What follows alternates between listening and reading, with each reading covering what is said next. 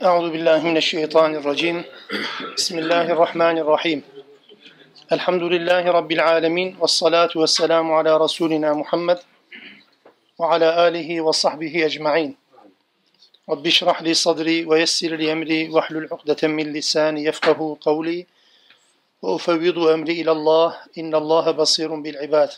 La havle ve la kuvvete illa billahil aliyyil azim. Alemlerin Rabbi olan Allah'a hamdü senalar olsun. Onun Resulüne, al ve ashabına, ehli beytine salatü selam olsun. Allah'ın rahmeti, bereketi, mağfireti, selamı ve selameti hepimizin üzerine olsun. Rabbim kitabıyla birlikteliğimizi Araf suresinin huzurunda bulunuşumuzu hayra berekete vesile kılsın diyerek sözlerimize başlıyoruz. Araf suresinde Rabbimiz Musa aleyhisselamı ve onun kavmiyle olan ilişkilerini tanıtıyordu. O bölümü okuyorduk. Uzun süren bir bölüm. Firavun'la olan mücadelesinden, henüz Tur'a çıkmadan önceki aşamalarından söz edildi. Bir nevi Peygamber Aleyhisselam'ın Mekke dönemi gibi. Daha sonra Medine dönemini andırırcasına denizden geçtikten yani Firavun ve belasından kurtulduktan, özgürlüklerine kavuştuktan sonra bu kez Musa Aleyhisselam'la kendisine iman eden insanlar arasında geçen olayları Rabbimiz bize anlatıyordu. Bu Musa Aleyhisselam'ın hayatında önemli yer işgal eden bir dönem. Ee, hem Musa Aleyhisselam'ın üstlendiği rol hem de Müslüman olduğunu söyleyenlerin Musa Aleyhisselam'a karşı gösterdikleri tavır kıyamete kadar bir Müslümanın yakından izlemesi gereken iki rol, iki tavır bu e, özellikler. Dolayısıyla sadece tarihi bilgi vermek değil, Müslüman olduğunu söyleyen ama Müslüman olduğunu söylemesine rağmen onu Müslüman yapan değerlerle bir türlü barışık olmayan bir toplumun öyküsüdür İsrailoğulları.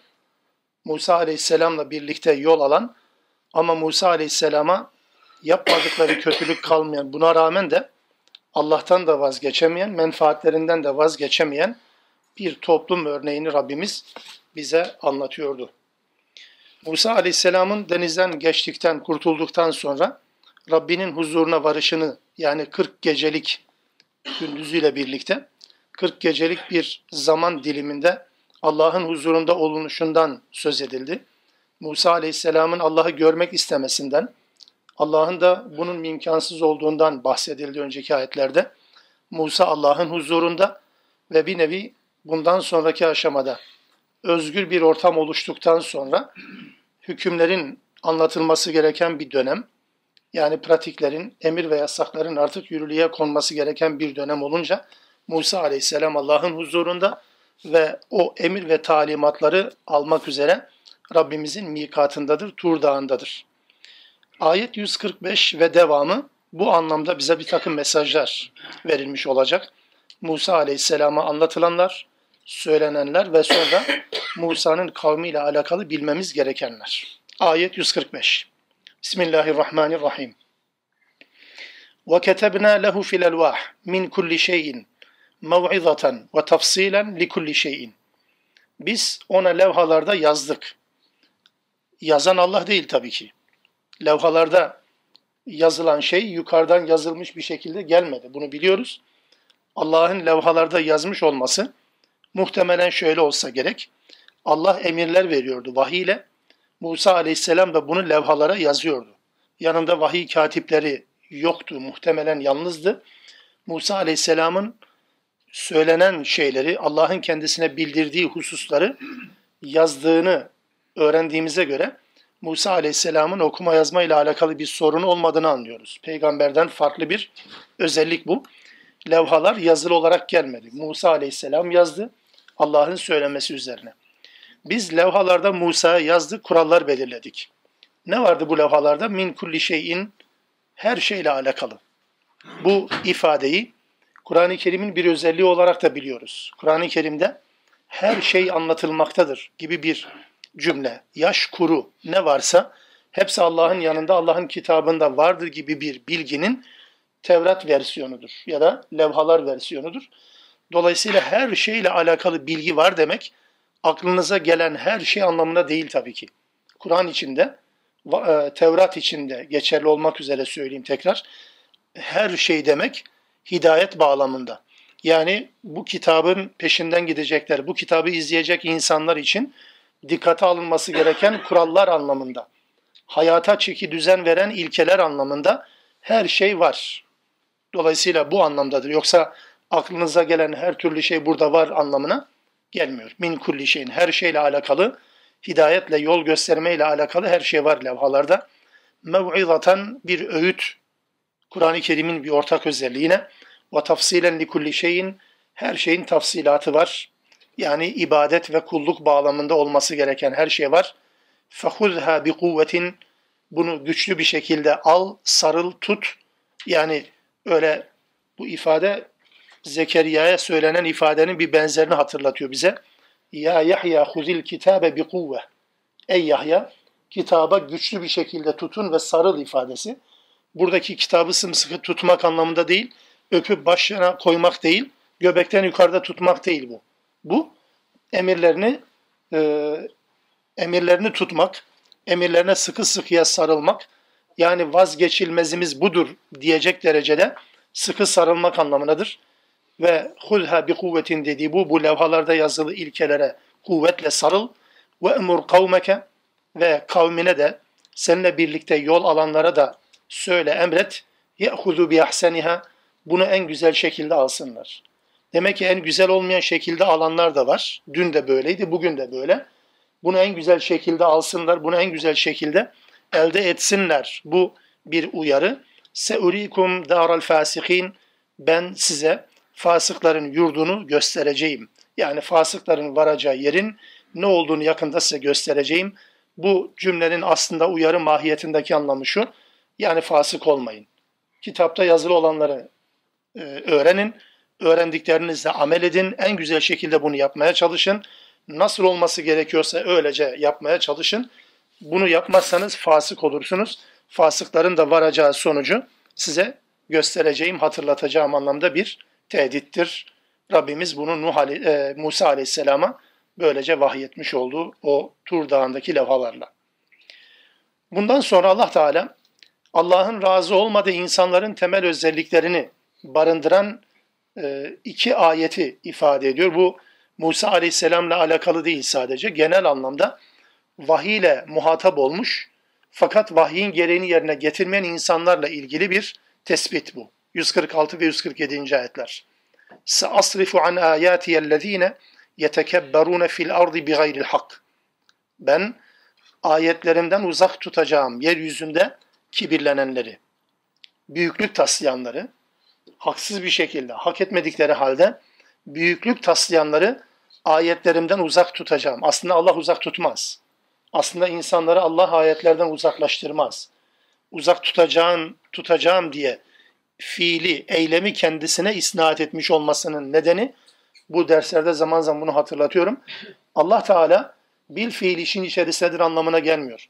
Allah'a isyan edebilmek için de Allah'ın bize vermiş olduğu yetenekler kullanılır. Bunun dışında bir alternatifimiz yok. Yani Allah'ın verdiği göz kullanılarak, Allah'ın verdiği kulak, Allah'ın verdiği idrak, Allah'ın verdiği irade, güç, bütün bunlar kullanılarak Allah'a isyan eder insan. Dolayısıyla fiil her ne kadar insan tarafından gerçekleştirilse de aslında fiilin gerçekleştirilmesine Allah imkan verdiği için bu fiil Allah'a isnat edilir. Kur'an'ın üslubu budur. Türkçe'ye çevirdiğiniz zaman bu anlam buharlaşıyor maalesef. O yüzden ben ayetlerinden uzaklaştıracağım derken yani birileri ayete sıkı sarılmaya geliyor. Allah da onunla ayet arasında mesafe koyuyor. O zaman benim ne suçum var anlamına gelecek. Öyle değil yani. Dolayısıyla kibirlenen bir insan zaten ayet, ayetlerden uzaklaşır. Demek ki ayetlerden ayetlerle gereği gibi irtibat kurmamanın ya da kuramamanın nedenlerinden bir tanesi budur. Kibirdir. Kibirlenmektir, büyüklük taslamaktır. Ve in yarav kulle ayetin la yu'minu biha. Böyleleri ne kadar ayet görseler, bu ayet Kur'an ayeti, Tevrat ayetinden ziyade bir gösterge, bir mucize. Yani insanın iman etmesini e, mecbur hale getirecek, insanı inanmaya mecbur bırakacak, zorunlu hale getirecek bir mucize görseler bile ne yapmazlar? İman etmezler. iman eder gibi görünürler. Bu genel insanın tabiatıdır. Mucizenin dün ya da bugün görülme şeklini ifade edecek olursam şöyle ifade edeyim. Musa aleyhisselam döneminde Allah Resulü'nün ya da peygamberlerin mucizelerini görmekti bunun anlamı. Bugün itibariyle mesela insanın çaresizliğini kendisine hatırlatan bir kazayla, bir belayla, bir musibetle yüz yüze kaldığını düşünün. Aslında çaresizliğini anladı. Kendisinin ne kadar aciz bir varlık olduğunu anladı. Allah'ın ne kadar güçlü ve ne kadar planlayıcı bir özelliğe sahip bir Rab olduğunu anladı. Ama ne kadar sürdü bu bir hafta on gün sonra kaldığı yerden aynen yanlışlara devam ediyor. Bu ayeti görmekle kastedilen budur. Buna benzer olaylardır. İnsanın genel yapısında bu var. Yani iman etmek zorunda bırakan bir takım özelliklerle karşılaşsa bile sonuçta onun etkisi belli bir süreyle sınırlı oluyor. Çünkü iman etmek gibi bir niyeti yok. Sadece dışarıdan baskıyla iman etme niyeti olan bir insandan bahsediyor. Bunların tümünü görse bile iman etmez. Ve in yarav sebila ruşd la yettehizuhu sebila. Hidayet yolunu görse bile o yolu yol edinmez. Çünkü kendi menfaatlerine aykırı bu. Allah'ın yolunu görse o yolu yol edinmez. Ve in yarav sebilal gayy yettehizuhu sebila. Ama gayyin yani sapkınlığın azgınlıkla alakalı bir yöntem, bir yol karşısına çıktığı zaman hemen onu yol edinir çünkü çıkarlarıyla örtüşür. Bu insanın genel yapısıdır. İnsanlar niye hidayet yollarını dört dörtlük elde etmiyor ya da sarılmıyor? Menfaatleriyle çatışacağından dolayı. Çünkü İslam'ı bir bütün halinde yaşadığı zaman şu ana kadar sahip olduğu arkadaşlıkları gözden geçirmesi lazım. Sahip olduğu imkanları gözden geçirmesi lazım. Yol yordamlarını, yöntemlerini gözden geçirmesi lazım. Bulunduğu ortamı gözden geçirmesi lazım konuşmalarını, kariyerini, statüsünü gözden geçirmesi lazım. Dolayısıyla böyle bir yapı insanın, her insanın işine gelmeyebilir. Gelmediği için de böyle çetrefilli yollar, Allah'ın gayi dediği, sapkınlık dediği, yanlış dediği yollar gördüğü zaman hemen sarılır. Ama hidayet yollarıyla karşı karşıya kaldığı zaman buna tenezzül etmez ya da buna çok fazla meyletmez. İnsanların yaptıkları toplantılara bakınız insanların topladıkları kalabalıklara bakınız ne demek istediğimi anlarsınız. Yani hiç menfaati olmayan, yani dünyevi anlamda bir karşılığı yoksa bile insanların zevklerine, insanların heva ve heveslerine, arzu ve isteklerine hitap eden kimi programlar vardır. İnsanlar bir bakıyorsun kıyamet gibi orada birleşiyorlar. Niye? Yani öylesine bir zevktir yani bir şeysi yok ki. Sadece bir saatliğine bir tabir caizse onların tabiriyle felekten bir gün çalma şeklinde. Ama Allah'ın ayetleriyle baş başa kalmak ya da Allah'ın dinini yaşamak adına bir programlama, bir planlama söz konusu olduğu zaman insanlar onun için binlerce bahane üretebiliyor icabında. Yani bu ve buna benzer örnekler.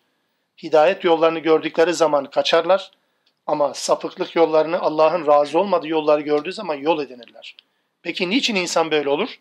ذَٰلِكَ بِيَنَّهُمْ كَذَّبُوا بِآيَاتِنَا وَكَانُوا عَنْهَا غَافِلِينَ ayetlerimizi yalanladıklarından ve ayetlerimizden gafil olduklarından dolayıdır. Bu cümleye dikkatinizi çekmek isterim arkadaşlar. Bu surenin en çok gündeme getirdiği konu ayet yalanlamaktır. Ayeti inkardan farklı olduğunu bu sure boyunca zaman zaman hatırlattık, yeniden hatırlatayım. Ayeti inkar etmekten farklı bir şeyden bahsediyor. Ayet yalanlamak, ayetten gafil olmak. Ayeti inkar edenlerin durumu zaten tartışılmıyor. Bu, bu konu değil yani. Burada bahsedilen konu bu değil ayetin varlığına iman ettiğini söyleyecek ama uygulamaya geçtiği zaman bir defa günah işledi vazgeçti anlamda söylemiyorum. Uygulama söz konusu olduğu zaman sürekli bir yalanlama söz konusu. Sorulduğu zaman inkar yok. Sorulduğu zaman şüphe de yok aslında. Ve soran kişiye bunu ikna edici bir şekilde anlatabilir. Bu onun Müslüman olduğu anlamına gelmiyor. Allah Müslüman demediyse zaten değil. Yalanlamanın anlamı budur. İnkar etmekten tamamen farklı. O yüzden bu tür insanların temel özelliği ayetin yalanlayan, ayeti yalanlayanlar olması. Ayetten gafil olması, ayeti inkar etmek zaten işin öbür tarafıdır. O yüzden tekrar bu karşımıza çıkar. Çünkü bulunduğu bağlam da zaten bunu anlatır. Musa ile beraber yol alanlar Musa'ya iman edenlerdir. Ya da iman ettiklerini söyleyenlerdir. Ama uygulamaya geldiği zaman yan çizmeye devam eden insanlardan bahsediyor Rabbimiz. Dolayısıyla hayatın akışı içerisinde zaman zaman insanlar işlerine gelmediği için ya da işlerine ters geleceği için bazen ayete iman ettiklerini söyledikleri halde yalanlayarak bunun tersini yapmaya devam ederler. Ayetlerden gafil olmak budur. وَالَّذ۪ينَ كَذَّبُوا 147. tekrar. وَالَّذ۪ينَ كَذَّبُوا بِآيَاتِنَا Ayetlerimizi yalanlayanlar ve liqa'il ahireti ahiretin var olacağına dair onu yalanlayanlar. Yani ahirete kavuşmayı yalanlayanlar. Tekrar hatırlatayım ya inkar edenlerden farklı. Ahireti yalanlamak ne? Ahireti inkar etmek ne? İnkar etmek yani ben gidip gelen var mı kardeşim? İnanmıyorum. Böyle bir şeyin olacağına inanmıyorum demektir. İnkar budur. Cennet, cehennem ya hikaye bunlar fasafiso şeyler, efsanedir. Bu inkardır. Peki yalanlamak nedir? Ahirete iman ediyorum, evet ediyorum. Peki hayata bakıyorsunuz, yok hiç iman etmiş gibi bir hayat yok ortada. Yalanlamak bu işte. Yani iman ettiğini söyler ama ahirete iman etmemiş gibi bir hayat yaşar. Ahiret yokmuş gibi bir hayat yaşar. Bu da ahirete iman etmeyle alakalıdır. Bakın dikkat edin ayetin devamında diyor ki habitat a'maluhum. Amelleri boşa gider. Bunların amelleri de var. Bunların amelleri de var. Amelleri var ama bu amelleri iman ederek değil, işlerine geldiği için yapıyorlar ya da dünyayı menfaatlerine uygun olduğu için yapıyorlar. Anlatabiliyor muyum? Mesela bir amel örneği söyleyeyim size. Diyelim ki başınıza bir bela, bir musibet geldiği için dediniz ki ya bir kan aktayım, kurban keseyim. İsrafa gidiyorsunuz, boşuna uğraşmayın. Niye? Çünkü dünyevi anlamda menfaatlerle örtüştürülebilecek bir ibadet, ibadet değil bu. Boşuna uğraşıyorsunuz. Ne zaman kurban kesilir? Dünyevi anlamda bir beklentiniz yokken, ihtiyacınız yokken yapılır. Anlatabiliyor muyum? Ya da mesela dua ediyorsunuz. Niye? Çünkü, çünkü çok sıkıştınız. O dua o zaman olmaz. O duayı boşuna yapmayın. Ya da mesela bir ayet, bir surenin bölümünü okumanız gerekiyordu. Niçin imtihana girecektiniz? Bir sıkıştığınızda ne oldu? Dünyayı menfaatlerle endekslenmiş bir dua modeli, bir Kur'an okuma modeli, bir kurban modeli, bir oruç, bir ibadet modeli zaten riya ile karışıktır. Bunu Allah için olmaz zaten. Bu amellerin hepsi boş. Ya Müslüman menfaatçi olduğu bir ortamda ya da menfaatine e, uygun olduğu bir ortamda bu ibadetleri yapmaz. Bu Allah'ın daha önce bol zamanda yani felaketle, musibetle yüz yüze gelmeden, istenmedik süreçlerle yüz yüze gelmeden yapılan ibadetleri ibadet olarak kabul eder. O anlamda bu insanlar ahirete inanıyor gibi görünürler. Fakat Allah diyor ki ahireti yalanlıyorlar. İnkar ediyorlar değil. Hakkını yemeyelim bu insanlar. İnkar etmiyorlar ama yalanlıyorlar. Dünyevi anlamda dünyevi anlamda iki farklı tavırdır. Ama uhrevi anlamda sonuçları aynıdır demiştik daha önce hatırlarsanız.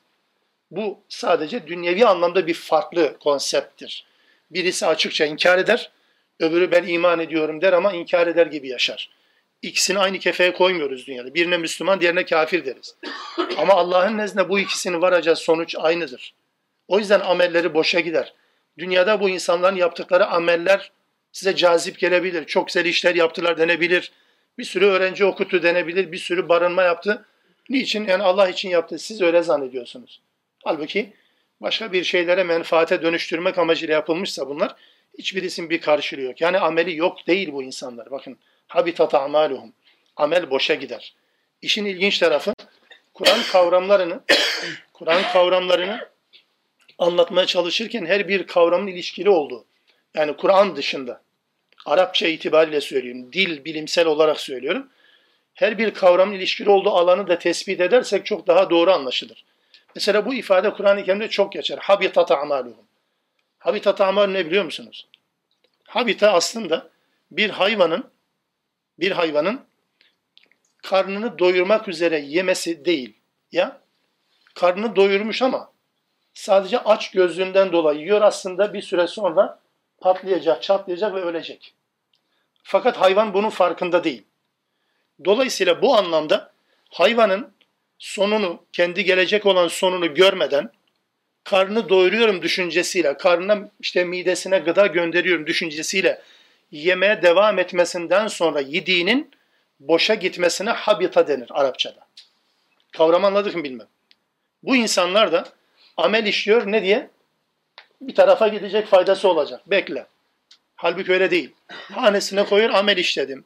Bir amel, iki amel, üç amel. Boş. Niye? Çünkü sonunu hazırlayan şeylerdir. Karşılığı yok bunların.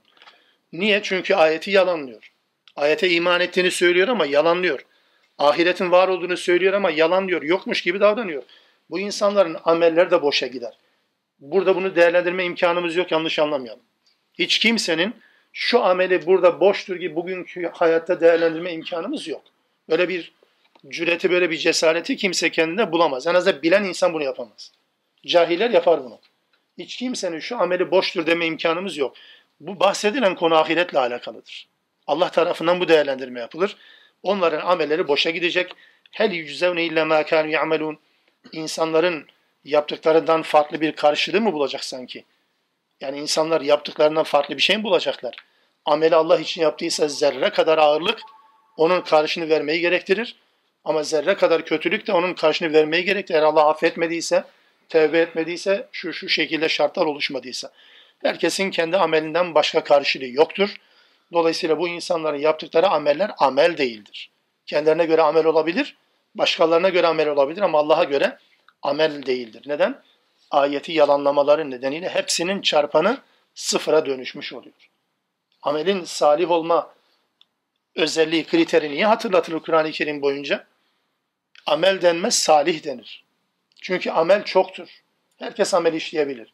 Ama salih amel ancak iman edenin yapacağı şeydir. Salih nedir? Allah'ın damga vurduğu ameldir. Allah'ın okeylediği, onayladığı ameldir. Yoksa insanlar herkes kendince bir şeyler yaptığını düşünebilir ya da herkes birilerinin bir şeyler yaptığını düşünebilir. O fark etmez. Önemli olan Allah'ın salih damgasını vurmuş olmasıdır. Herkes kendi amelinin karşını mutlaka bulur. Bu genel değerlendirme ayetleridir. Hem Musa'nın kavmi için hem de bugünün insanları için hem yarın insanları için geçerli olan bir ara cümleydi bu iki cümle. Dönüyoruz Musa'ya şimdi. Ayet 148. وَاتَّخَذَ قَوْمُ مُوسَى مِنْ بَعْدِهِ min huliyihim iclen ceseden lehu huvar. Musa aleyhisselam mikata çıkınca geride ne olup bitti? Musa'nın bilgisi yoktur o sırada.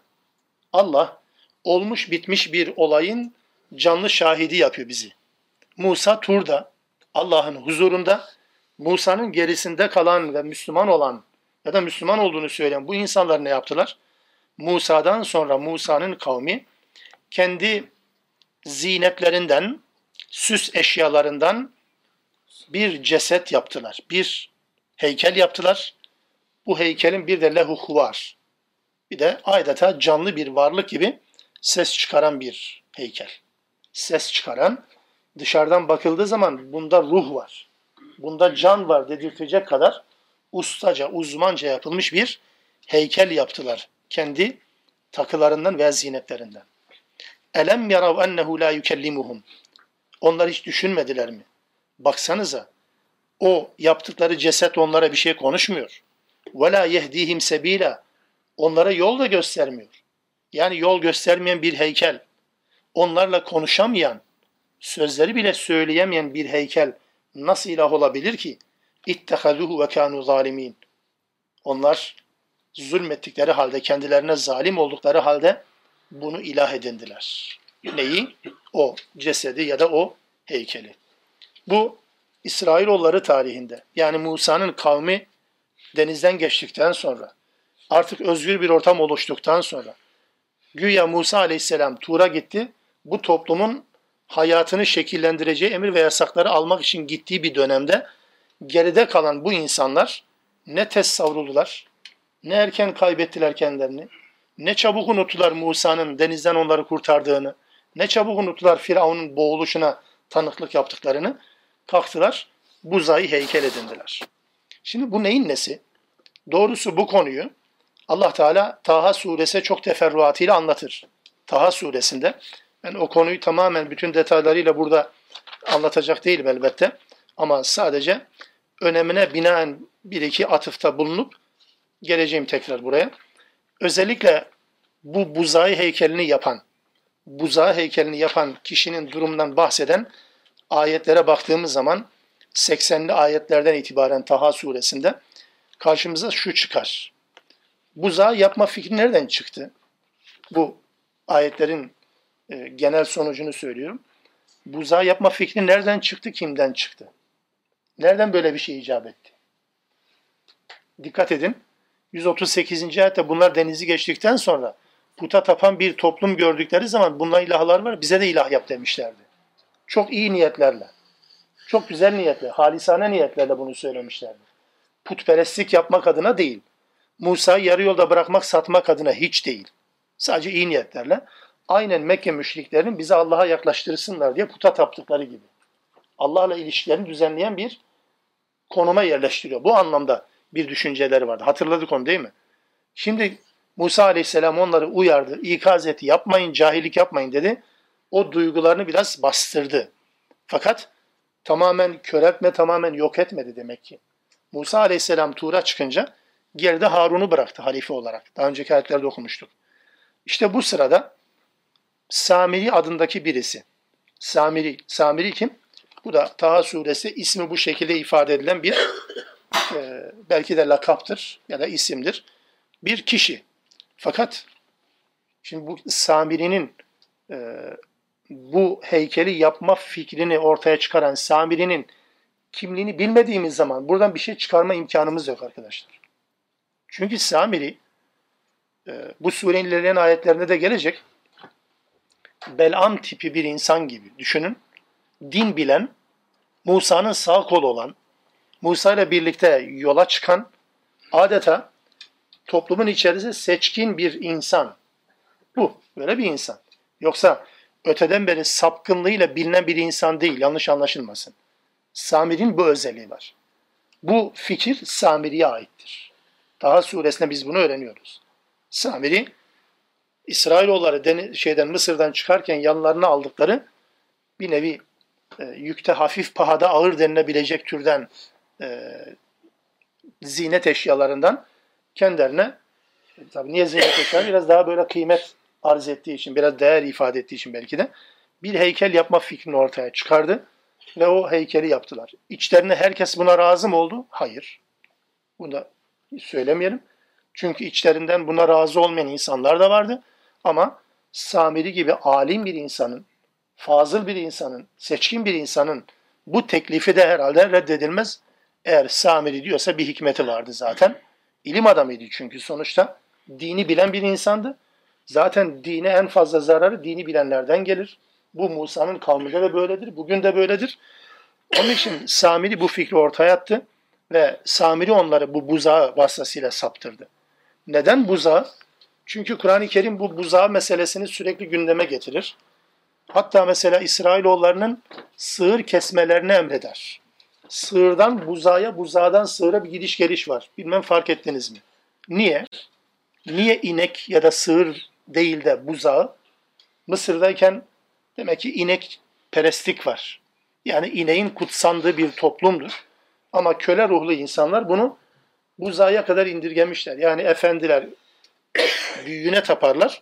Biz köleler de bulsak bulsak biraz mütevazi davranmışlar muhtemelen. Yani benim kanaatim.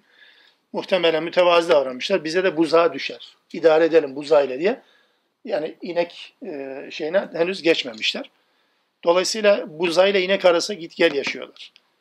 İneğin kesilme emrinin nedeninde de e, temelinde de bu var. Yani ilah olarak kabul edilen bir varlığın aslında güçlü olmadığı, zararın ve faydasının olmadığı, hiçbir şey ifade etmedi bilinsin diye kesme emri vardı. İsrailoğulları onu kesmemek adına bin dereden su getirdiler. Rengi nedir, yaşı nedir, acaba mahiyeti nedir diye Musa'ya olmadık sorular sordular ki en iyisi bundan kurtulalım, kurtulmanın bir çaresini bulalım diye ama neticede kestiler. Dolayısıyla böyle bir yapı var bu insanların anlayışında, din anlayışında, hayat anlayışında. Samiri de bu düşünceyi bildiğinden dolayı teklifini sundu ve hemen yaptı onlara. Tabi e, bu e, Musa Aleyhisselam'ın kavmi içerisinde seçkin bir konumda olan Samiri'nin bu hareketi e, kıyamete kadar Müslümanlar için bir temel ilkeyi de hatırlatır mı? Onu da söylemeden geçersek bir anlamı kalmaz bunu hatırlatmamızın. Şöyle bir ilkeyi bize hatırlatır.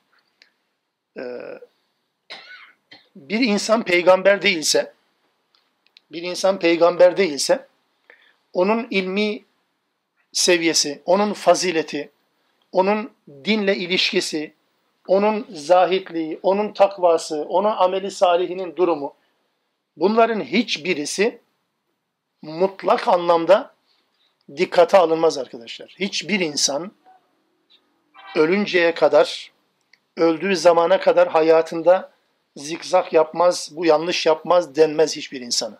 Peygamber hariç. Hiçbir insana mutlak surette peşinden gidilecek bir insan gözüyle bakılamaz, bakılmaması lazım. Bu çok mu önemli? Bugün Müslümanların en çok yaptığı yanlışlardan birisi budur. Şahıslar üzerinden din oluşturma çabası. Şahıslara bağladığınız zaman şahıs saptı mı din de ortadan kalkmış olur. İslam bunu ta baştan beri düzene kor. Sadece İsrailoğulları ile alakalı değil bakın bu söylediğim. Sadece İsrailoğulları ile alakalı değildir. Müslümanlar için aynı şey geçerlidir. Hatta bakın Ali İmran suresinde 143-144. ayetlerde bu konuyu Allah Teala Peygamber Aleyhisselam'ın üzerinden anlatır. Hayatı, dini hayatı peygamberin ölmemesi üzerine dikkat edin.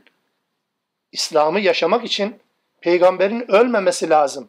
Bu felsefe, bu düşünce üzerine bina eden Müslümanları Allah Teala uyarır Ali İmran suresi 144. ayet-i kerimede. Çünkü peygamberin vefat ettiği haberi çıkınca Uhud Savaşı'nda Müslümanlar dağıldılar.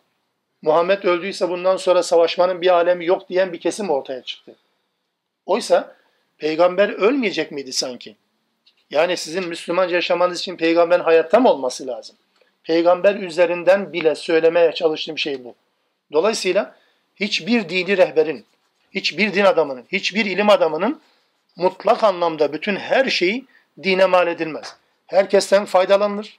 Her ilim adamından faydalanır. Doğru yaptı, doğru söyledi, doğru yaşadı ölçüler içerisinde. Ama hiçbir zaman asla ve kat'a o söylediyse bir hikmeti var. O yanlış yaptıysa kardeşim kim yanlış yapmaz gibi bir düşünce Müslümanca bir düşünce değil. Başka ideolojilerde olabilir ama İslam'da bu olmaz. Herkes yanlış yapabilir. Bir insan hala yaşıyorsa, henüz ölmemişse, yarına çıkacaksa yarına kadar ne yapacağı belli olmaz. Hiç kimse bu noktada iddia sahibi değil, olmamalıdır. Bunların peşinden giden Müslümanlar da aynı şekilde iddia sahibi olmamalıdır. Mutlak anlamda kimin Allah'ın huzurunda gerçekten Müslümanca bir inançla, kafayla, ruhla çıktığına Allah karar verecek. Kimse bilemez. Herkese şüphelenmemiz anlamda söylemiyorum bunu. Herkes yanlış yapabilirin, bilinmesi lazım anlamda söylüyorum. Herkes yanlış yapabilir. Din adamıdır, ilim adamıdır, öncüdür diye yanlış yapmaz gibi bir eğilim Müslümanların canına okuyan bir eğilimdir bana göre. Doğrusu bunu hayatın dışına atmak lazım. Her insandan ilmi anlamda, İslami anlamda faydalanmak ayrı bir konu. O yüzden Samiri toplumun önüne düşen ilim adamı bir insan. Musa aleyhisselama iman eden ama sonra yoldan çıkan birisi. Bakın okuduğumuz Araf suresinde 170'li ayetlerde buna dair bir örnek daha gelecek. Ayet bilgisine sahip ama dünyevi çıkarlarını ayete tercih eden Belam tipi bir insandan bahseder. Allah köpek gibi diye bir benzetmeyle bunu anlatır bize. Köpek benzetmesini bu tip insanlar için söyler. Cuma suresinde de eşek gibi benzetmesi de bu tip insanlar içindir. En ağır benzetmeler ayeti inkar edenlerle alakalı değil, ayeti kabul ettiğini söyleyen ama yerine getirmemekte ısrar eden insanlar içindir. Bunu özellikle vurgulamamız lazım. En ağır ithamlar, en ağır örnekler, en hakaret içeren ifadeler inkar edenlerle alakalı değil. Allah'ın ayetlerini bildiği halde, insanlara öyle gösterdiği halde inanmayan, onları oyuncak haline getiren, çıkarlarını onlara tercih eden insanların yaptığıdır. O yüzden Allah Teala onları çok ağır ifadelerle kullanır. Araf suresi 75-76. ayetlerdeki Belam tipi insan da bu böyle. Bakın yine o da Musa'nın kavminden. Aynen Samiri gibi. Dolayısıyla Samiri e, böyle bir işe yeltenen insandır. Bunu yaparken de Müslümanca yapmıştır. Geldikten sonra da çok masum bir e, düşünceyle bunu örtbas etmeye, en azından bunu izah etmeye çalışmıştır. Mesela Taha suresinin 95-96. E, ayet kelimelerinde Musa aleyhisselam turdan döndükten sonra nedir ya Samiri niye böyle yaptın bir şeyin, niye böyle bir şeye ihtiyaç oldu? Neden böyle bir yanlışa tevessül ettin dediği zaman diyor ki Samiri basurtu bima lem yabsuru bih. Onların görmediklerini ben gördüm. Gerçekten öyleydi. ilim adına, vahiy adına herkesin göremeyeceği, herkesin bilemeyeceği şeyleri bilen bir insandı. Fakabaddu kabdatan min eferi rasul. Ben peygamberin bırakmış olduğu eserden, vahiyden bir kısmını aldım. Fenebettuha. Fakat sonra işime gelmediği için onu terk ettim. Kezalike sevvelet li nefsi. Nefsim bana böyle hoş gösterdi. Benim işime böyle geldi, bunu yaptım diyor Musa Aleyhisselam'a. Niçin böyle yaptığın sorusunun cevabı bu. Bu 96. ayeti bir kez daha söylüyorum. Bizim Türkçe meallerde farklı bir şekilde tercüme edilir. O yanlışı da sonra söylemeyince doğruyu söyleyeyim. Diyor ki Samiri, ben onların görmediği bir takım şeyler gördüm. Ben eserin, Resulün eserinden, izinden, bıraktığı o vahiden bir kısmını aldım. Sonra aldığım bu vahiyi terk ettim, attım bir tarafa. Nefsim bana bunu hoş gösterdi. Yanlış olan çevirine Samiri şöyle diyormuş meğer. Ayette olmayan ama ayete İsrailiyet olarak uydurma haberlerle ilave edilen kelimelerle bunu da düzeltmiş olalım en azından yeri gelmişken. Samiri şöyle diyormuş aslında öyle değil. Ee, ben onların görmediği Cibril'i gördüm.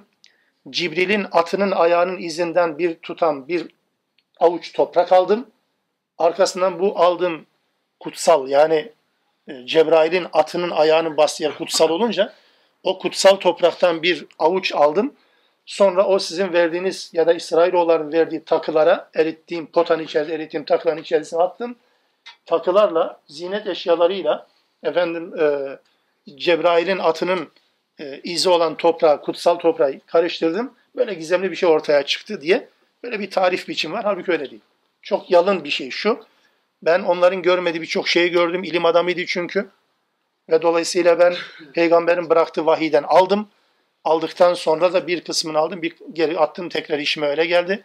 Nefsim bana bunu hoş gösterdi. Yani dolayısıyla burada Samiri'nin yapmaya çalıştığı şey aslında kendince çok iyi niyetlerle örülü bir şeydir. Aynen onların ilahlarla bize de ilah yap derkenki hallerinin bir benzeri aslında. Burada yine bir şey daha önemli bir konu. Buzaya tapma hadisesi burada detaylandırılmadı. Yine Taha suresi 91. ayet-i kerimede şöyle bir ayrıntı var. Çok önemli o da.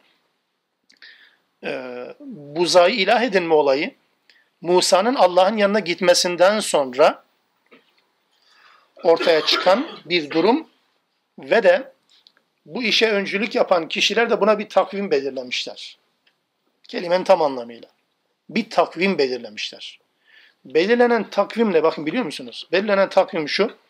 Diyor ki bu buzayı yaptıktan sonra Samiri ya da onun yardımcıları len nebraha aleyhi akifine hatta yarci'a ileyna Musa. Taha 31. Musa bize dönünceye kadar biz buna ibadet edeceğiz. Bu cümleyi düşünelim biraz. Musa dönünceye kadar adam net, harbi. Bakın yani gizli kapaklı bir gündemi yok. Musa geldikten sonra devam edeceğiz diye adam söylemiyor. Musa gelinceye kadar bunu ilah edineceğiz. Hatta Samiri bunu yaparken bir de insanlara diyor ki yani bu istesin ilahınızdır. Musa bunu unuttu. Mesela 88. ayette Taha suresinde bir zahmet eğer mümkün olsa eğer 83. E, ayetten itibaren bu bölümü okuyalım. En azından 98. ayete kadar Taha suresinde. Ben hepsini zaman itibariyle almasın diye okumuyorum. Ee, Samiri bu e, şeyi buzayı yaptığı zaman diyor ki bu aslında sizin de Musa'nın da ilahıydı. Musa unuttu bu ilahını. Dolayısıyla unutkanlığa denk geldi. O gelinceye kadar boşluğu doldursun. Ama gelinceye kadar kesinlikle. Musa gelinceye kadar. Bu çok önemli bir ilkeyi daha bize hatırlatır. Ee, peygamberler hayatın içerisinde değilse, değilse derken yani onun ümmeti olan insanların nazarında diyorum tabii ki. Ümmetin algısında, ümmetin düşüncesinde bunu söylemeye çalışıyorum. Eğer ümmet peygamberi hayatın merkezine koymazsa, sürekli Allah'ın yanına gönderirse, mutlaka onun yerine bir takım buzağlar gelecektir. Ben buzağı dedim, siz başka bir şey söyleyin. Fark etmez ki. Peygamber yoksa, yanı başınıza değilse, yanı başında olmasını istemiyorsanız, hep miraca gönderdiyseniz, hep yukarılardaysa, hep Tanrı'nın yanındaysa peygamber, siz onun yerine mutlaka bir şeyleri yerleştirirsiniz hayata. Bu bunun adıdır aslında. Samiri bakın ilaniha bunu yapacağız diye bir karar vermiyor. Çok harbi ve net. Dobra dobra söylüyor. Musa dönünceye kadar biz bunu yapacağız. Musa döndükten sonra son kullanma tarihi geçmiş olacak zaten. Atacaklar. Onun için peygamber hayatın merkezinde olmadığı zaman, hayata olması gereken yere konmadığı zaman peygamber onun yerine mutlaka o boşluğu dolduracak birilerini koymak zorundasınız. Herkes kendine baksın. Çevreye bakın, topluma bakın. Peygamberin girmediği boşluklarda mutlaka birilerinin öğretileri vardır. Peygamberin söz söylemesine imkan vermeyenler, başkalarının söz söylemesine imkan verdikleri için hayatın değişik aşamalarına, noktalarına onların sözleri geçer. Eğitimde öyledir, kıyafette öyledir, ticarette öyledir, sanatta öyledir, kültürde, edebiyatta öyledir. Hayatın her alanda öyledir. Evlilikte zaten öyledir. Peygamber yoksa birilerinin öğretisi orada yerleşir kesinlikle. O yüzden peygambersiz bir hayat buzağların işgal ettiği bir hayata dönüşür neticede. Buzağın sembolik anlamda olduğunu söylemeye de gerek yok herhalde. O yüzden Samiri bu buzağı edinme hadisesini çok güzel organize etti kendince. Çok muazzam bir etkide uyandırdı. Tabi Musa'nın daha sonra döndükten sonra bunun hesabını soracağında Rabbimiz yine anlatacak elbette. Biz bu ayete dönelim. Ee, böyle bir ceset yaptı. Ee, bağıran, böğüren, ses çıkaran bir ceset, konuşmayan, yol göstermeyen ve zulmettiler bu insanlar kendilerine. Sonra ne oldu? Bu dediğim bu süreçler yaşandı. Musa Aleyhisselam döndükten sonra yaptıkları yanlışı fark ettiler. Kimileri bizatihi Samiriye fiili destek oldu. Kimileri seyirci olarak destek oldu. Kimileri hiç yapmadı, geri kaldı. Ama neticede ister bil fiil yardımcı olanlar, ister böyle bir iş yapılırken seyirci kalma biçiminde olsun. Onların hepsi suç işlediler. O suçlarından dolayı da fark edince de tevbe ettiklerini Rabbimiz şöyle anlatır 149. ayette. وَلَمَّا سُقِطَ فِي اَيْد۪يهِمْ Pişmanlık duyduklarında وَرَأَوْ اَنَّهُمْ قَدْ ضَلُّوا Yanlış yaptıklarını öğrendikleri zaman قَالُوا dediler ki لَاِلَّمْ يَرْحَمْنَا رَبُّنَا Eğer Rabbimiz bize merhamet etmezse وَيَغْفِرْ لَنَا ve bize bağışlamazsa لَنَكُونَنَّ مِنَ الْخَاسِرِينَ Gerçekten kaybedenlerden oluruz dediler. Yani yanlış yapmak problem değil. Önemli olan yapılan yanlışın farkına vardığı zamanki tavırdır. Yoksa herkes yanlış yapabilir. Bu da içlerinde erdemli olan insanların göstermiş olduğu güzel bir tavırdır. Bu ifade bize bu surenin baş taraflarında Hazreti Adem'le Hazreti Havva'nın anne babamızın cennette yasak e, ağacı yemelerinden ya da yanaşmalarından sonra hatalarını fark edince söyledikleri duanın benzer cümlelerini hatırlatıyor. Orada da Rabbena zalemna enfusena ve illem tağfir lena ve tarhamna lenekunenne minel hasirin. Rabbimiz bize merhamet etmez, bizi bağışlamazsan kaybedenlerden oluruz. Buradakiler de aynen öyle. Rabbimiz bizi bağışlamaz, bize merhamet etmezsen gerçekten kaybedenlerden oluruz dediler İsrailoğulları ve bundan istiğfar ettiler. Hepsi mi? Hepsi değil. O günahta ısrar eden, inadına devam eden bir kesim zaten var. Dolayısıyla buradaki bu pişmanlık Musa Aleyhisselam'ın mikattan Allah'la o buluşma yerinden döndükten sonra olduğunu anlıyoruz ayeti kelimelerin bağlamından. وَلَمَّا رَجَعَ Musa işin detayına giriyor şimdi 150. ayet. Musa dönünce ila kavmihi, kavmine dönünce gadbane esifa. Hem üzgün hem de kızgın bir vaziyette. Dönünce kale dedi ki bi'se ma haleftumuni min ba'di Benden sonra ne kötü şeyler yaptınız. Benden sonra ne kötü şeyler yaptınız. A'ciltum emra rabbikum. Bu cümlenin çevirisi Rabbinizin işini acele ettiğiniz gibi değil. Mahallen bakan arkadaşlar bazen olabilir diye söylüyorum bunu hatırlatıyorum. Kelimenin motoma Türkçe çevirisi Rabbinizin işini acele ettiğiniz gibi öyle değil. Buradaki bir deyimdir. Bu deyimin anlamı yani Rabbinizin emrini yüzüstü niye bıraktınız demektir. Rabbinizin emrini niye terk ettiniz? Aciltum emre rabbikum. Rabbinizin emrini niye terk ettiniz hemen böyle? Ve kızdı, öfkelendi. Güya bu insanlar Mısır'dan çıkarken Musa'yı rehber edinen insanlar. Firavun'un zulmünü bilen insanlardı bunlar. Ama Musa Aleyhisselam'ın 40 gecelik, 40 günlük uzak kalışı onların yoldan çıkmasına yetti, arttı bile kızgın bir şekilde döndü ve bunları fırçaladı. Ve el kalel vah elindeki levhaları fırlattı. Levhalarda ne yazıyordu? Allah'ın vahiy yazıyordu. Ayetler yazıyordu. Kitap yazıyordu. Yani emir ve yasaklar vardı. Levhaları fırlattı. Demek ki kendini kaybetti Musa. Ve akada bi ra'si ahihi yecurruhu ileyh. Kardeşi Harun'un kafasından tuttu kendisine çekti. Bu detaylar niye anlattı ki Allah Teala? Çok mu önemli? Yani roman mı ya bu? Bu kadar niye detaylandırdı ki? Daha önce söyledim. Bir konuya Allah detaylarıyla anlatıyorsa orada aslında bu cümle olmasa da ne olur? Hiçbir şey olmaz aslında. Ne var ki? Başka bütün detayları anlatmıyor neticede. Ama bu cümle gerçekten bir ayrıntı. Yani Musa sinirlendi, öfkelendi. Harun'un kafasını tuttu, kendine çekti. Bu kadar ayrıntı neden? Bir peygamber beşerdir. İlah değil, o da öfkedir, öfkelidir. Bir peygamber peygamber olduğu zaman sinirleri alınmıyor. Şehveti alınmıyor. Arzu ve istekleri tamamen alınmıyor ki. O anlamda sıfırlanmış bir insan modeli değil ki bunlardan soyutlanmış bir insan modeli değil. Biraz da bunu hatırlatır bize. Harun'un kafasından tuttu kendine çekti. Kale Harun da dedi ki yebne ümme ey anamın oğlu. Yani niye babamın oğlu demedi fark etmez bu bir deyimdir kullanılır. Anamın oğlu innel kavme stad'afuni bu kavim beni zayıf bıraktı. Bana baskın çıktı. Kâdu yaktulûneni beni neredeyse öldüreceklerdi. Fela tüşmit tüşmit biyel tüşmit biyel a'da düşmanları bana güldürme. Herkesin çünkü orada herkes var. İsrailoğullardan dürüst davrananlar var. O yanlışı yapanlar da hepsi orada. Onların yanında Musa aleyhisselam kızgınlıkla Harun'a fırça atıyor ve kafasını tutup çekiyor, silkeliyor. Ve bunun üzerine diyor ki ya bu düşmanları bari bana güldürme. Ve la tec'alni ma'al kavmi zalimin. Beni zalimlerle bir tutma ben onlar gibi değilim dedi.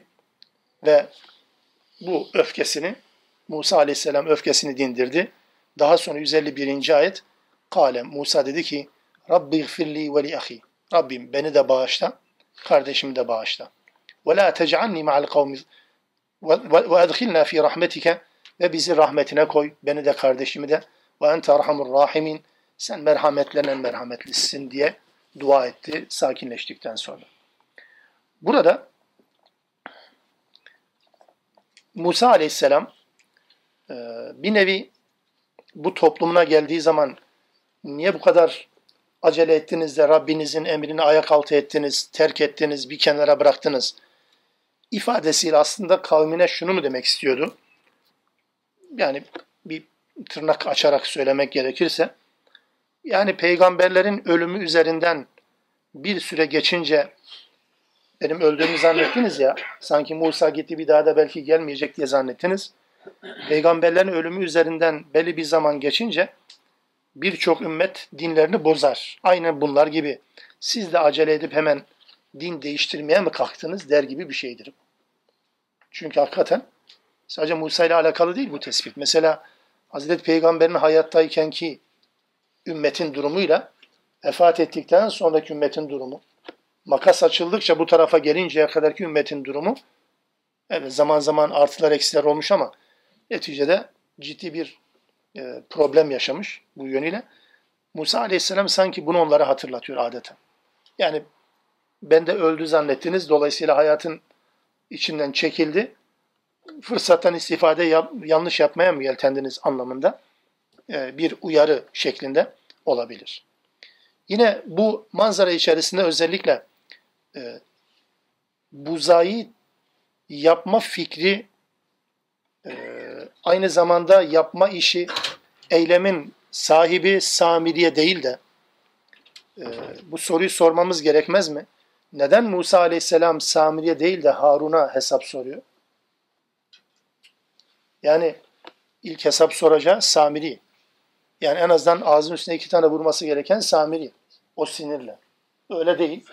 Ama Harun'la hesaplaşıyor. Burada çok önemli e, bazı ilkelerin de yerleştirildiğini biliyoruz.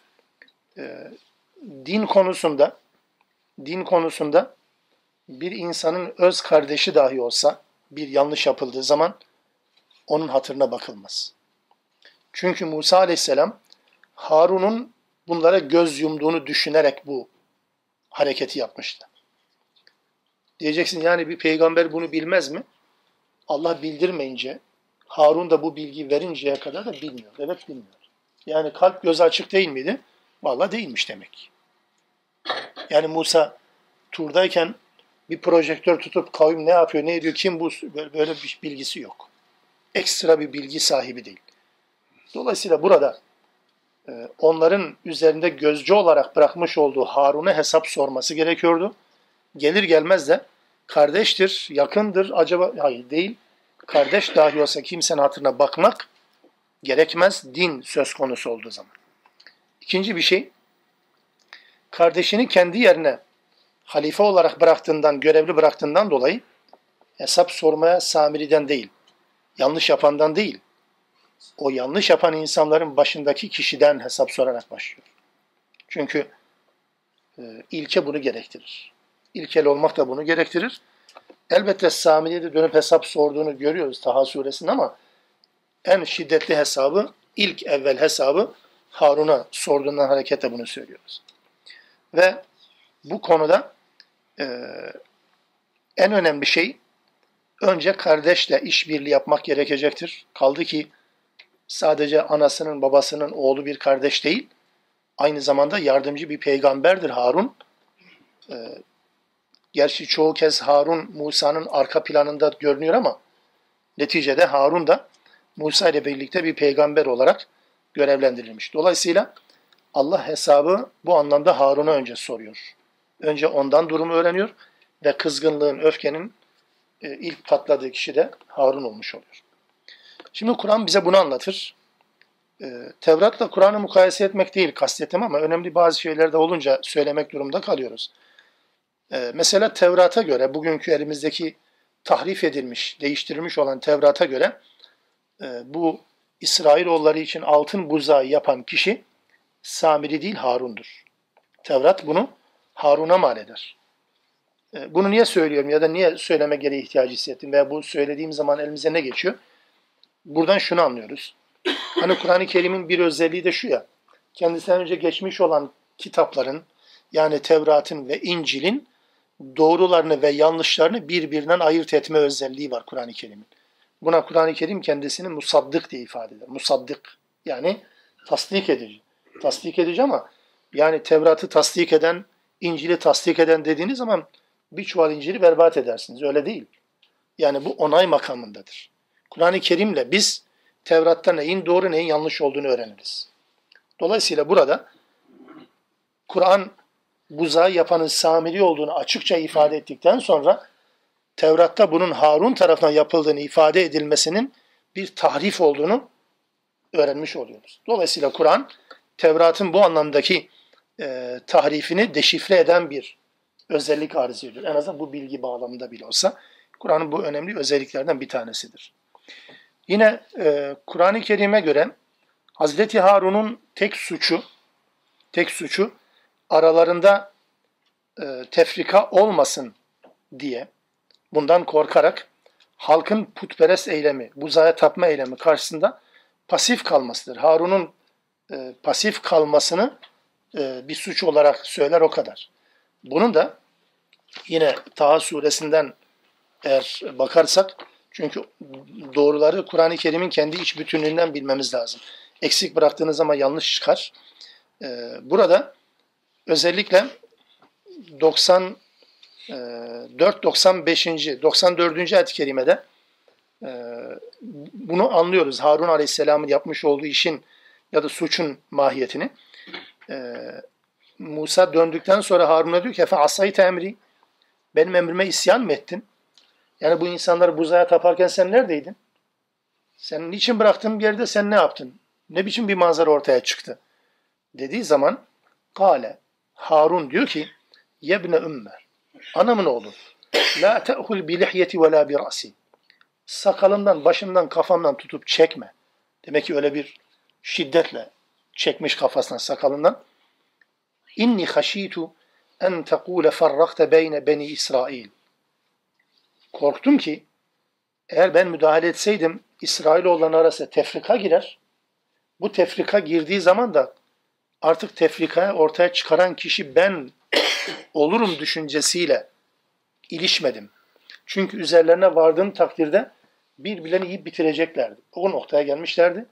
Ben de bundan korkarak yani evet yapmayın dedim. Müdahale etti tabii ki de.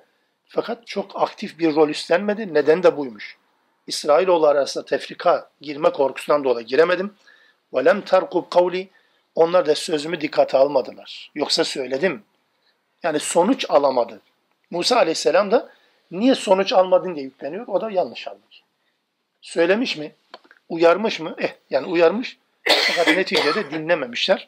Buradan hareketle de Harun aleyhisselamın sanki olaya seyirci kalmış, sanki hiçbir şey söylememiş gibi değil tabii ki. Onun için Harun e, Tevrat'ta anlatıldığı gibi bütün faturanın kendisine çıkarılacağı bir peygamber, bir kişilik, bir şahsiyet değil. Tamamen Musa'nın arkasına kalan, onun verdiği görevi hakkıyla yerine getiren ama çok fazla ileri gitmemesinin nedeni olarak da ayrılığı, tefrikayı öne süren bir şahsiyet olarak Kur'an-ı Kerim bize takdim ediyor Harun'u. Peki ne oldu? Buzaya tapan bu insanların yaptığı iş yanlarına kar mı kaldı? İnnellezîne ettehadul icle o buzayı edinenler. İlginç bir şey daha söyleyeyim. Kur'an-ı Kerim buzağıyla insanlar arasındaki ilişkiyi anlatırken biz tercüme ederken ister istemez dolgu malzemesi cümle kullanıyoruz. Diyor ki buzağı ilah edinme.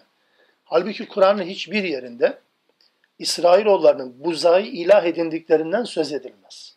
Ya hep cümle şöyledir. Tam yalın bir şekilde çevirim. Eksiksiz ve fazlasız. Onlar buzağı edindiler. Cümle bu aslında. Buzağı ne edindiler? Bu sorunun cevabı Kur'an'da yok. Anlatabiliyor muyum? Bu önemli bir şey. Çünkü buzayı ilah edinmek deseydi buzaya tapmak anlamına geliyor. Halbuki sonuç öyle olsa da aslında öyle değil. Anlatabiliyor muyum? Çünkü bunu kafirce yapmamışlar. Bunu putperestlik düşüncesiyle yapmamışlar. Vazgeçilmez bir kutsiyet yükletmişler o kadar yani. Çok masumane bir düşüncedir. Kur'an-ı Kerim bu ifade tekrar ediyorum hep ittehadul icledir. Buzayı edindiler. İlah edindiler. Biz Türkçe çevirirken ilave ediyoruz. Anlatabiliyor muyum? Dolayısıyla bu ifade biçimi şunu bize hatırlatır. Bu insanların buzayı hayatın merkezine koymaları, put olarak tapmaları amacıyla değil. Ya onsuz olmaz dedikleri için. Çok önemli bir nüanstır. Onun için de burada özellikle bu buzayı edinme. Mesela burada da böyle. İnnellezîne ettehadul icle. Buzayı edinenler. Ne edinenler? Yok. Bu cümle yok. Bu cümlenin cevabı yok yani. Buzayı edinenler. Seyenaluhum gadabun min rabbihim. Onlara Rablerinden bir gazap ulaşacak. Ve zilletun fil hayati dünya ve dünya hayatta da onlara bir zillet, bir alçaklık ulaşacak. Ve kezalike neczil müfterin. Biz iftira atanları yani Allah'a olur olmaz şeyler yakıştıranları böylece cezalandırırız diyor Allah Teala.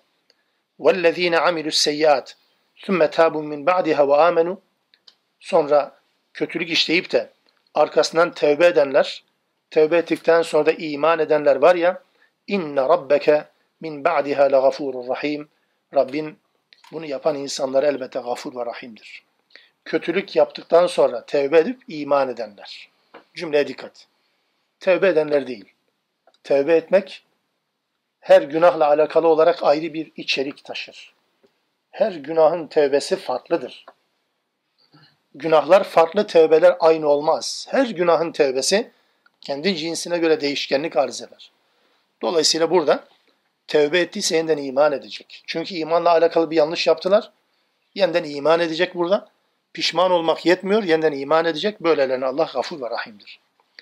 Bu gazabın içeriği nedir? Ya da Allah'ın dünyada onlara verdiği zilletin içeriği nedir? Bunu Bakara suresi 54. ayet-i kerimeden öğreniyoruz. O da şu. O iz Musa. Kur'an birbirini tefsir eden bir yapı. Önemli bu çünkü. Ve iz kâle Musa li. Musa kavmine şöyle demişti. Ya kavmi, ey kavmim, innekum zalemtum enfusekum. Siz kendinize zulmettiniz, birbirinize zulmettiniz. Bittihadikumul icil. Buzayı edinmek suretiyle, yine aynı cümle.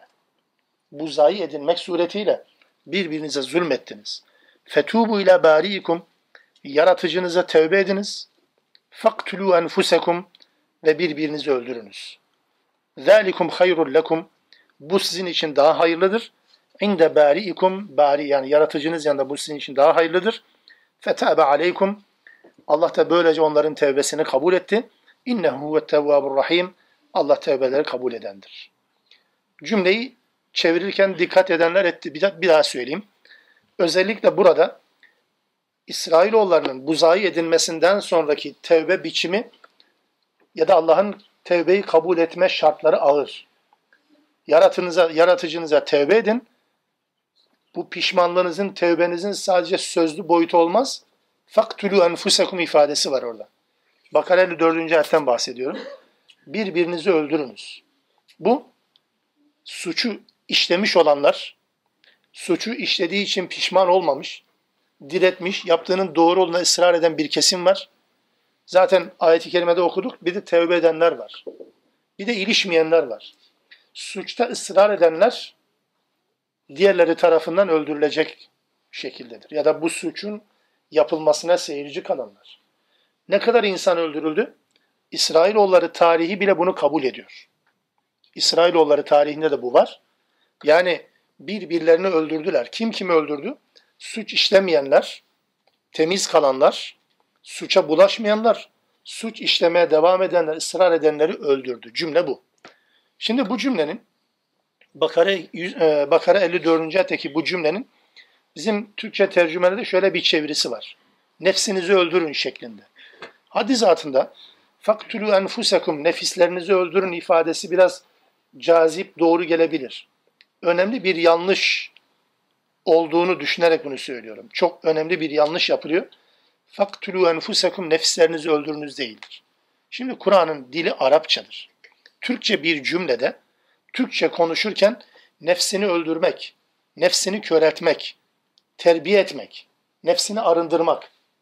Bu Türkçe'de kullanılır.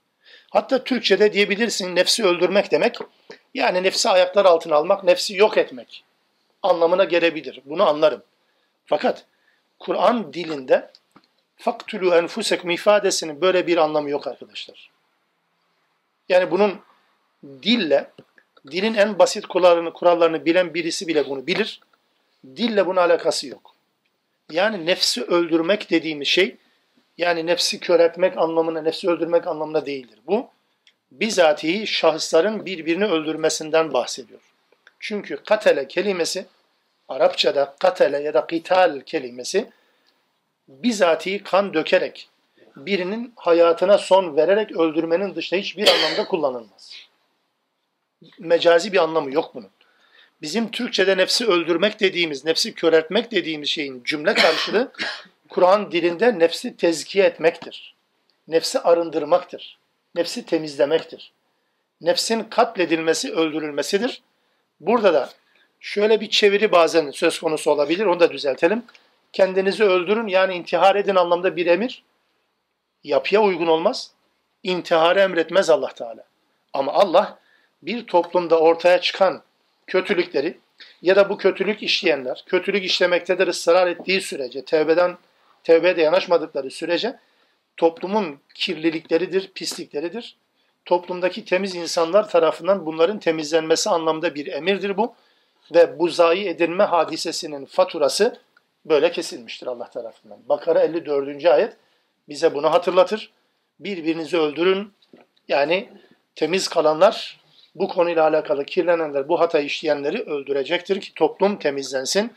Her günahın e, bedelde ya da tevbeste aynı değil.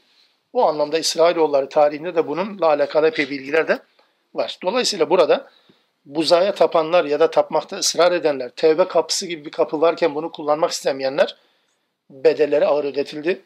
Allah'ın gazabı diye ifade edilen Araf 152'de, e, Bakara 54'te de onların birbirlerini öldürmesi şeklinde karşımıza çıkar. Dolayısıyla e, toplumun özgür olduğu süreç içerisinde zaman zaman kaypaklıklar varken bunların temizliğinden de bahsediyor Rabbimiz ve yollarına böyle devam edip gidecekler. Sadece bu kaypaklık ve bu yanlışlıkla sınırlı değil İsrailoğulları. Sonraki 154. ayet ve devamında da bunları okumaya çalışacağız. İsrailoğullar yanlış yapacaklar. Her seferinde Musa aleyhisselam onları düzeltmeye çalışacak ama her şeyden önemlisi. Yani 2015'te biz niye bunu okuyoruz ki? Ya da 14 asır önce niye Medinelilere, Mekkelilere, Müslümanlar neye bu anlatıldı ki? Yani din böyle yaşanıyor. Dinin ya da yaşanma şekillerinden bir tanesi de bu. Hem Müslüman olduğunu söyleyecekler hem de yanlış yapma konusunda da hiç taviz vermeyecekler. Yani yanlış yapmaya devam edecekler. Böyle bir din anlayışını İsrailoğullarından öğrenmiş oluyoruz. Rabbim böyle bir akibetten bizi muhafaza etsin inşallah. Subhaneke Allahümme bihamdik. Eşhedü en la ilahe illen testağfiruk ve etubu ileyk.